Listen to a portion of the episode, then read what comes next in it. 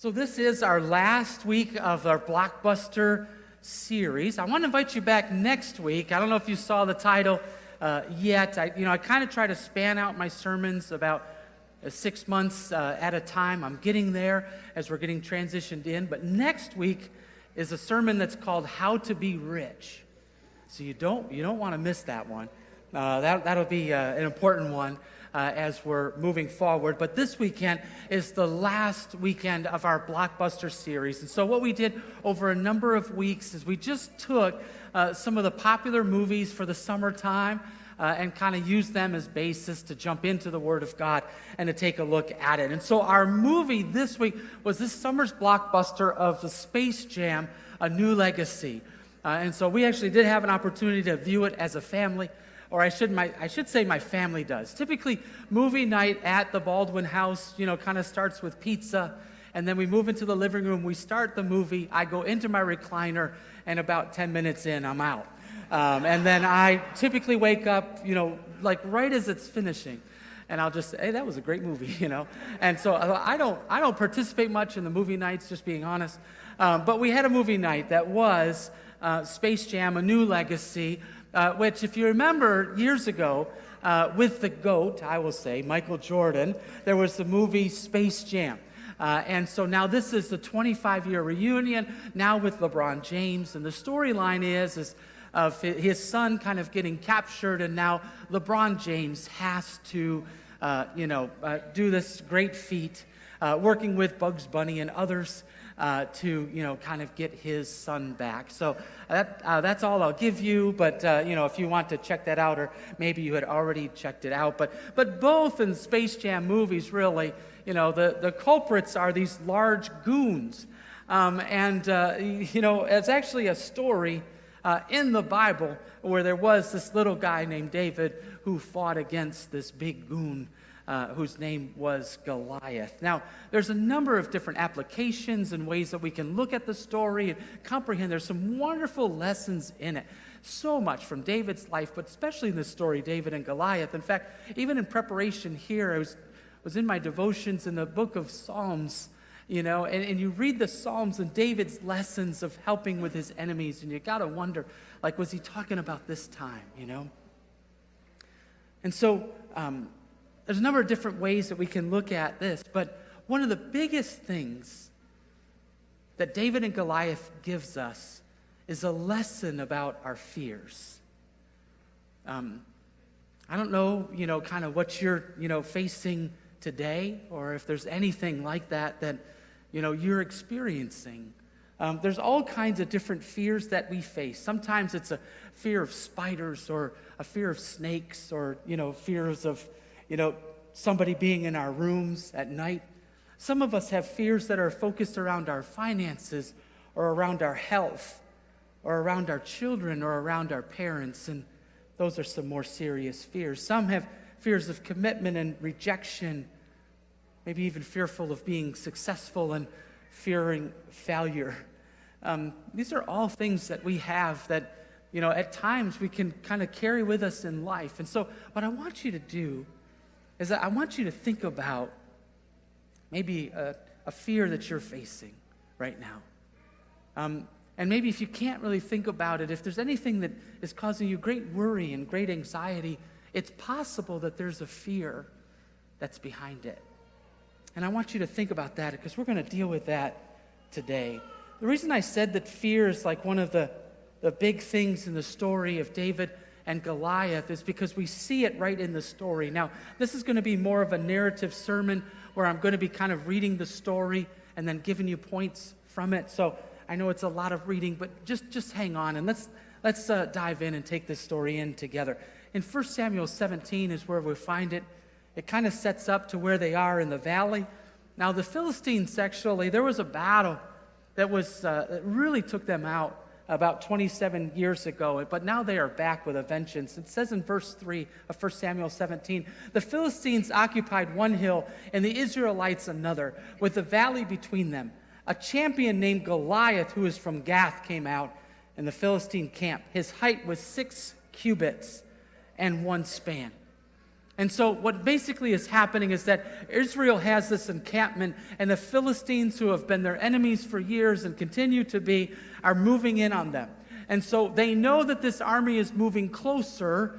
And so, rather than just sit there and be, you know, overtaken, they eventually set up a kind of a line of defense. And so, what we see from this um, story is that this one is in a valley. And so, basically, you have Philistines on one side of the hill, and then you have um, uh, the, the Israelites that are on the other. And so, at times, what would happen in these battles, not always, but, but oftentimes, you'd have each nation would basically have what they called a champion. Actually, the word in Hebrew is the one that goes between. And so, what that means is so that it would prevent such great loss of life, there are actual times when, you know, you would send out your champion. And so there would be one champion from the Philistines, one champion from the Israelites, and they would face off. And it was result of their face off that would be the winner. So it ends up saving lots of lives, but you know, it's kind of was a way of taking care of it. And so obviously, Goliath is the Philistine champion. He is six cubits and a span. Now, it's interesting, more recent, you know, kind of um, research on this has him going at about six six. But really, traditionally and academically, and what's much more solid is that he's probably closer to about nine and a half to nine, nine, and nine, nine uh, in his stature. So he is a very big guy. Uh, and so he's the one that comes out. And so then we continue in verse 8 second half. It says, Goliath says, Choose a man and have him come down to me. And if he's able to fight and kill me, he, you, we will become your subjects. But if I overcome him and kill him, you will become our subjects and serve us. Then the Philistines said, This day I defy the armies of Israel. Give me a man and let us fight each other. On hearing the Philistines' words, Saul and all the Israelites were dismayed and terrified. Now, it's very interesting because um, I kind of have a small theory on this, but uh, that, you know, Saul is the one that we know is the king now. And one of the reasons that Saul is selected is because he was head and shoulders above all others. We also know that he was also carrying the champ, well, we're going to see a little bit later, that he carries the champion's armor. You wonder kind of if Saul was Israelites' champion at the time or maybe at some point in his life. And, but what we see here is that as Goliath comes out, the Israelites, one, are dismayed. They're extremely discouraged. They don't feel like they have a champion, anybody that can really face off against Goliath. They don't think this is going well. The other is that they're just terrified. They're, they're paralyzed. You know, they're, they're set on this hill. They don't want the Philistines to come any further, but they are just so afraid. They have a great fear about what is happening and what is going to happen next. Let's jump down to verse 22. It says, David left his things with the keeper of the supplies, and he ran to the battle lines and asked his brother how they were. As he was talking with them, Goliath, the Philistine champion from Gath, stepped out from his lines and shouted his usual defiance, but this time David heard it.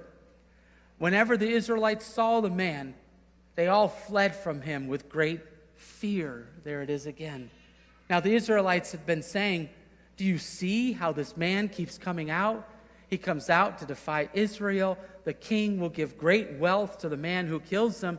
He will also give him his daughter in marriage and will exempt his family line from taxes in Israel. That's really helpful when you're from New York. uh, yeah, I mean, uh, Pennsylvania too, right? Um, but uh, David asked those standing near him, What will be done for the man who kills this Philistine and removes this disgrace from Israel? Who is this uncircumcised Philistine that he should defy the armies of the living God? Right? And so you have this whole army, this large group that is just terrified and they are paralyzed. And they are even aware of earthly, you know, uh, reward that's been put out for them. Whoever defeats Goliath. Well, David comes and he hears Goliath's defiance it falls on David's ears different. And then finally he says, Wait a minute. Wait a minute. Who is going to take care of this giant. Because he, what did he say? Who is this uncircumcised Philistine that he should defy the armies of the living God? You see, the one, many of them heard the words of Goliath, and it just paralyzed them with fear. David heard these words of Goliath, and he says, No, no, no. No one talks about the armies of my God that way. You see, one of the reasons that they were so paralyzed, they were so fearful, they were so terrified, is they could not think about, they, they could not comprehend anything but the large giant that was before them. But it was different for David. He saw the same giant, but he knew a God who was much greater. And he knew this was disgrace to God. And so he knew right away because of all that Goliath was saying. David knew where the battle lines were, and he knew that God was on his side. And so then, verse 32, David said to Saul, Let no one lose heart on account of this Philistine. Your servant will go and fight him. Saul replied, You're not able to go out against this Philistine and fight him. You are little more than a boy. And he has been a warrior from his youth. But David said to Saul, Your servant has been keeping his father's sheep. When a lion or a bear came and carried off a sheep from the flock, I went after it, struck it, and rescued the sheep from its mouth. When it turned on me, I seized it by its hair, it struck it, and killed it. Your servant has killed both lion and the bear. This uncircumcised Philistine will be like one of them, because he has defied the armies of the living God. The Lord, who rescued me from the paw of the lion and the paw of the bear, will rescue me from the hand of this Philistine. And Saul said to David, Go, and the Lord be with you. You see, not only did David see much more than the giant that was before him, he began to process this in his mind. And he says, Well, this giant is big. But when I think about my time shepherding, I think about the times that a lion has tried to come and has tried to carry away a sheep. And I know in those times, God was with me and I took care of that lion. And then I know there was a time when a bear would come and he was trying to get a hold of one of the sheep. And when he did, I'd go after him and I would take care of him as well. And he says, In those instances, God was with me, and he will be with me with Goliath as well. That's one of the things I think that happens when we face a new fear, when we face something that's great before us, when we're just paralyzed, we're not sure what to do, we're not sure where to go, and how to move forward. One of the best things we can do is remember that God is and has been faithful. That there are times when we have faced things that maybe were bigger fears, but maybe were smaller fears, but that we can look back and we can watch the way in which God worked. One of the things that Tammy and I did very early on in our marriage was keep a blessing journal. And it just began to, to go back and, and write out all the times that God had blessed our marriage. When God had answered a prayer, like in a major, major way. And any time we've come up against a, a greater challenge in our life, we can't help but to get out that journal and say, oh, yeah. Remember when we had this financial need and he met it? Remember when this happened and then God took care of it this way? Remember when this took place and then God had done this? You know, one of the toughest things that we have, and one of, the, one of the reasons that I think fear grips us sometimes, is because we have a tendency to forget what God has done in our lives. And He has said He'll never leave us nor forsake us. And so, if we're facing something right now, just remember how God has been faithful and keep focused on Him. Then in verse 38, um, I'm actually going to skip over this part just for time, but then there's this point where Saul says, Well, you can't just go out alone. Here's my armor, right? And so David tries it on. And, it, and, you know, and it's a, you know, it's just, you know, he's just fumbling over himself. He's like, there's, there's just no way this is going to work. And that's so big, too, isn't it? Because it's not going to be somebody else's faith, it's not going to be somebody else's tools that, that help us at a point in life. You know, it's got to be us and God. And we've got to have enough courage to go into the battle, to face our fear when it's just the two of us. Uh, Malcolm Gladwell wrote a book actually about David and Goliath. And it's kind of interesting, he has some interesting points in it. One was this is that one of the greatest contrasts with David and Goliath is that Goliath did have the armor on, and the armor weighed 126 pounds, and David didn't. And so, what we perceive in that moment is this great disadvantage ends up being this incredible advantage because David has the, the capacity and the agility uh, to actually, you know, see um, come to fruition what would take place. Let's jump to verse 41. Meanwhile, the Philistine with the shield bearer in front of him kept coming closer to David. He looked at David and saw that he was a little more than a boy, glowing with health and handsome, and he despised him. He said to David, Am I a dog that you come at me with sticks because he's holding his little slingshot? And the Philistine cursed David by his gods. Come here, he said, and I'll give your flesh to the birds and the wild animals. David said to the Philistine, You come against me with sword and spear and javelin, but I come against you in the name of the Lord Almighty, the God of the armies of Israel, whom you have defiled. This day the Lord will deliver you into my hands, and I will strike you down and cut off your head.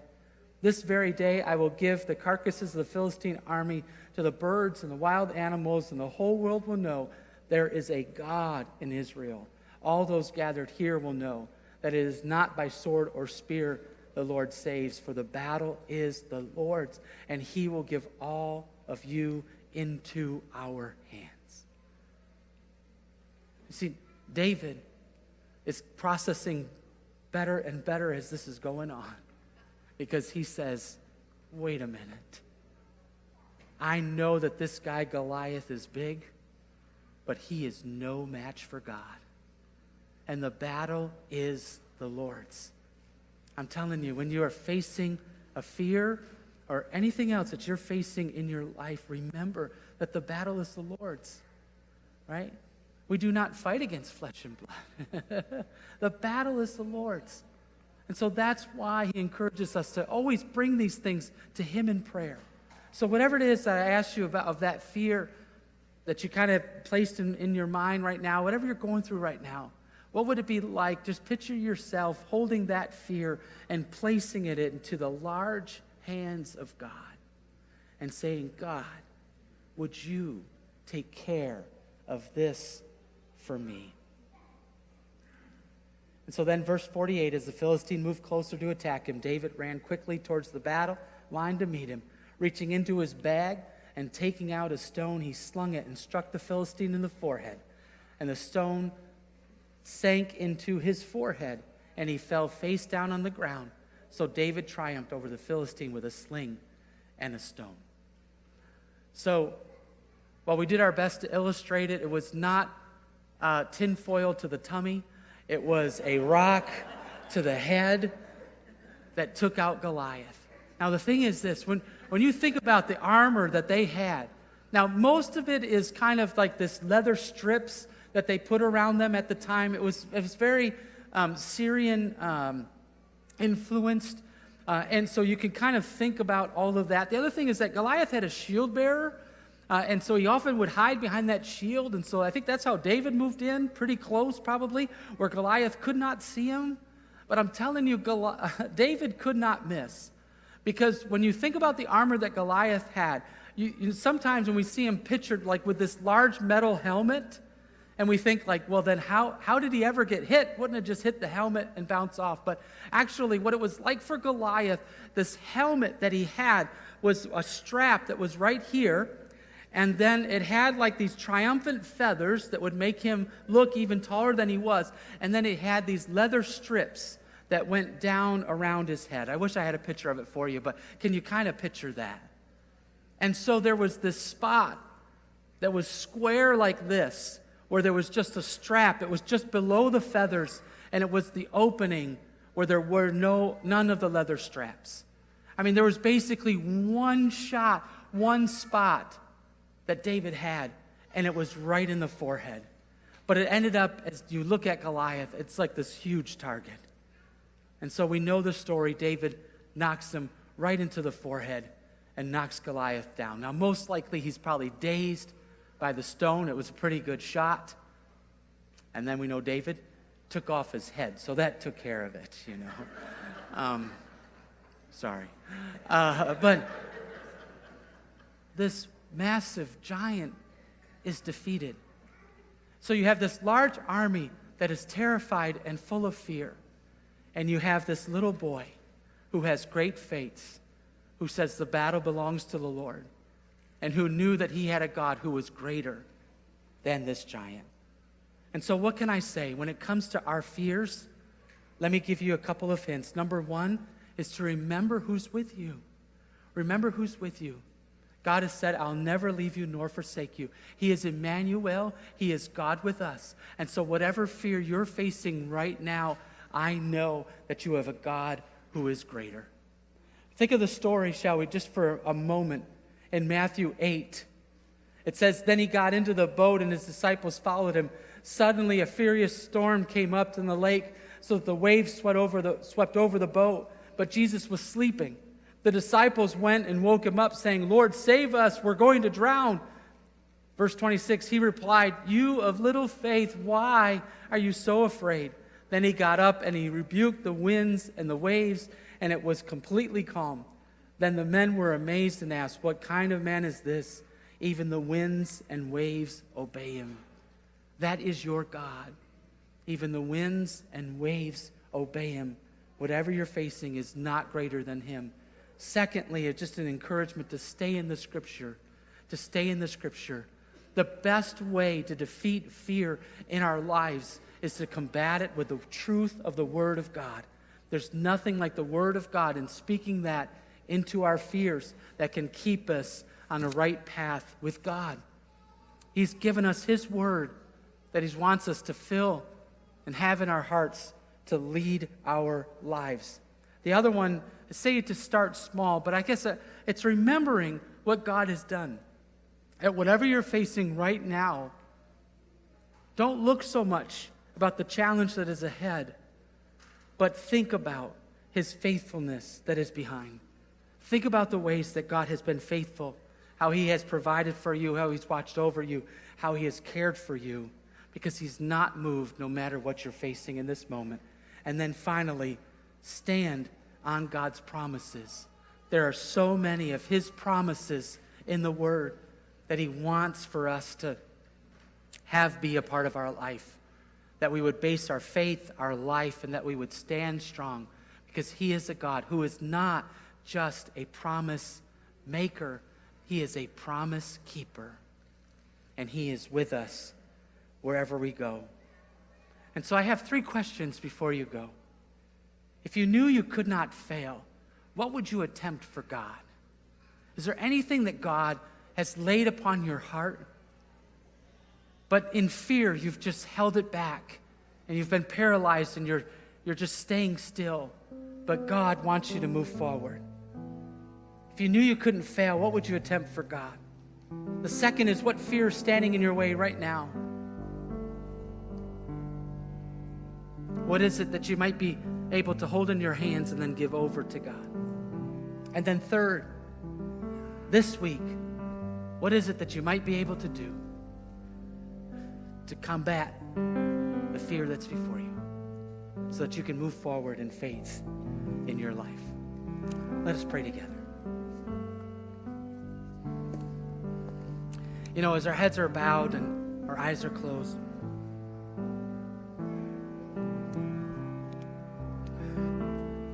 What I'd like for you to do is just to go along with me in it. And I'd like you to cup your hands in front of you. And I'd like you to think about something you're facing in life. Whether that's, that's something that's a fear right now, a real challenge.